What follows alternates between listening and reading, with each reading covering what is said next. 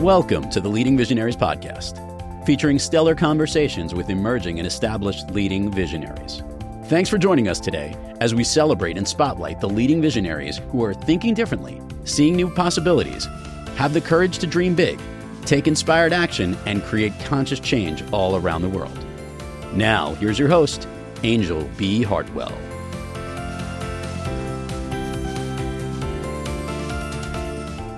Hello again, it's Anjel B. Hartwell and Leading Visionaries Podcast, and today is another mini-sode. Thank you so much to all of you who are downloading, rating, reviewing. We are so grateful for your support for the show. Please remember to share with circles of influence that you have that may benefit from our content. We'd love that, for you to be a little bee spreading the pollen and cross-pollinating. Today, I want to talk about one of the most important things when we have a vision, especially when it's a very big vision that we cannot do by ourselves, and also a very big vision that we probably don't have sufficient capital resources to fund. And then we need to go out and start fundraising. We need to go out into the world to talk to people who have more resources than we have and raise funds, do a capital raise. And I want to talk about a colleague of mine that I've been working with for a while. And one of the things that we've been working on is his ability to, what we're going to call, depersonalize capitalization, to depersonalize capitalization, and why it's so important to practice what there's a shamanic author, best-selling author, New York Times best-selling author, Don Miguel Ruiz, he calls the 4 agreements. And one of the 4 agreements is take nothing personally. So when we are out raising funds, when we are out asking for money, when we are out pitching to investors, we're going to make a lot of mistakes, especially if it's something that's never been done before. If our vision is something that's never been done before, for sure. If pitching for fundraising, capital raises, is something we've never done before, we're going to make a lot of mistakes. And the most important thing we want to actually remember is that the resource is the relationship with whoever it is that you're having this conversation with. The resource is less about the money than it is about the relationship. And so what do I mean by that? Well, first, you have identified this person as someone who may be interested in what your vision is. You have identified this person as somebody who potentially has resources, that is an investor, is somebody who is actively engaged in the process of funding visionaries. And that person is likely to also have relationships that you know nothing about, or wisdom that you know nothing about, that could come in incredibly handy to the bringing forth of your vision, either in the present moment or further down the road. And so the work is about showing up in this conversation with clarity of intent. Obviously, you want to have clarity of intent, clarity to the best of your ability of what the vision is, clarity to the best of your ability to what the capital requirements are.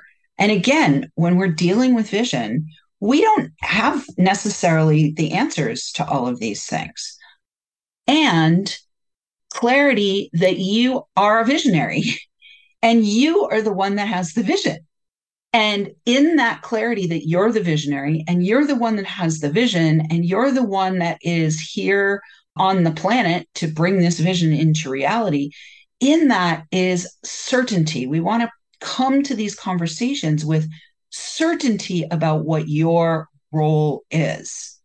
Your role is the receiver of the vision, the communicator of the vision, and the enroller of other people into supporting the vision, into coming into reality.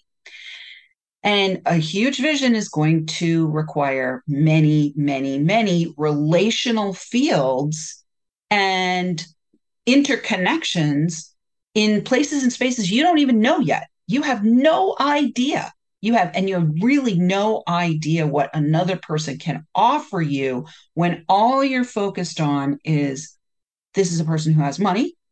Great. That's good to know. Good data.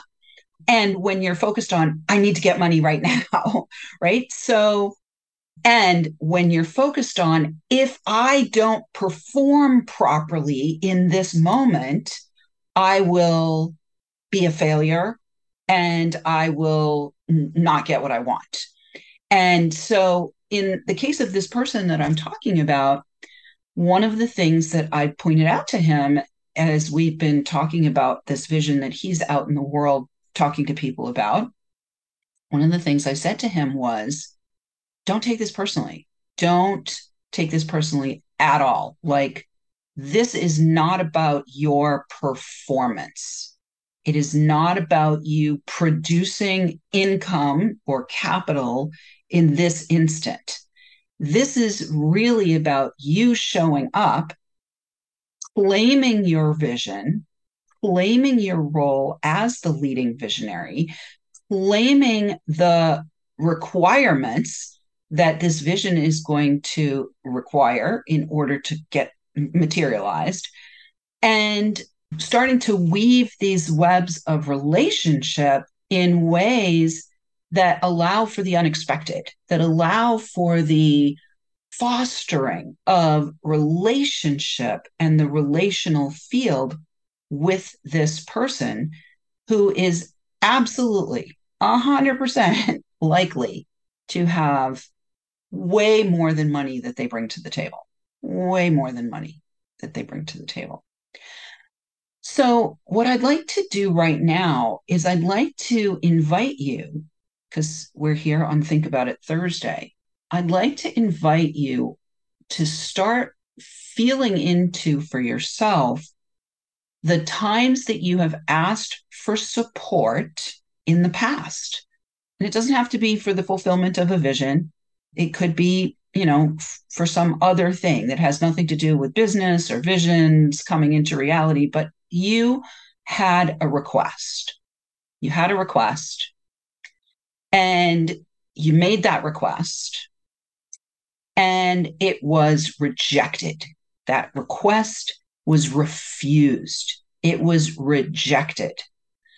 And I want you to take a moment to really feel in to whether or not there is still upset about that experience. There's still, if there was any way that you took it personally, that there was a refusal or a rejection of your request. And take the time to start to do this deep work of, I call it the archaeological dig into your own psyche. Because even if you feel like you've done all the work, if you're going into these conversations and you get triggered in these conversations around an old experience that you had, maybe as a child, maybe as a young adult, maybe in interrelationship with somebody of the opposite sex, if you got rejected in a dating circumstance, or the same sex, if you're same gender loving, that any chinks, we'll call them chinks in the armor, right? Any chinks that you have, any affinities that you have for getting triggered are going to this kind of situation where you're sharing, like vulnerably sharing this as yet to be brought into reality vision, right? It's like peeking into the wound, It's like giving somebody the ability to look inside the womb of your creation right now. So it's super vulnerable.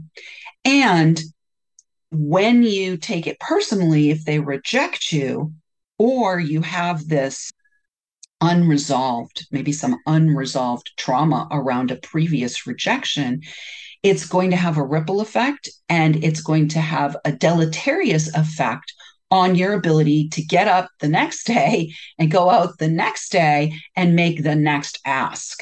And so it's really important to depersonalize your capitalization efforts. Depersonalize your capitalization efforts. I know this is kind of woo, and it sounds like, you know, it's something that, you know, you might actually even need help with. And if that is the case, I will raise my hand right now as somebody who can help you to like put the spotlight on, to illuminate these spaces and places where you may be unconsciously self-sabotaging yourself because you're showing up in these requests for capitalization from a place not only of vulnerability, but also a place of potential emotional triggering where that old unprocessed rejection is still alive in you, And at the end of the day, one of the things that I suggested to him to do was back off from making the financial ask. If you feel like you've got to go out there and get the money, that's actually going to be a challenging dynamic because you're in chase mode. And if you're in chase mode, just imagine that you're on the other side of somebody who's chasing, right? If you're on the other side of somebody who's chasing, what are you going to do? You're going to run away, right? You're going to run away. If you're on the other side of being pursued, you're going to run away. When we're bringing a gigantic, big, wacky vision into the world, and we are asking for significant amounts of capital, we are going to be in bed with these people for, you know, short, long, mid, you know, maybe for the entire process of the vision creation. And so you actually want to be starting from the ground of what's the most honoring and respectful way that we can enter into this conversation, and you still get the opportunity to make your ask. All right, I only have 30 seconds left for today, so that's going to be it for our Think About It Thursday. And I'd love to hear what you think about today's topic of depersonalizing capitalization. Be sure to send us your feedback, and we'd love to hear guest suggestions and so forth as well. You can do that by sending stuff into Leading Visionaries Podcast, and you can go to the Leading Visionaries Podcast site to find all the places where we can connect. Thanks again for listening, and I look forward to our next Think About It Thursday. This is Anjel. Bye. Thanks for tuning in, downloading, and listening. Be sure to rate and review Leading Visionaries on Apple Podcasts and share with other people you know who can benefit from today's episode. Leading Visionaries is the premier podcast series for informing, activating, and inspiring the leading visionaries who are called to create conscious change, and know that now is the best time to welcome wealth and cultivate a web of collaborative support to bring their vision to life. We invite your feedback and guest suggestions, and invite you to subscribe to our mailing list to be notified of new episodes at leadingvisionariespodcast.com.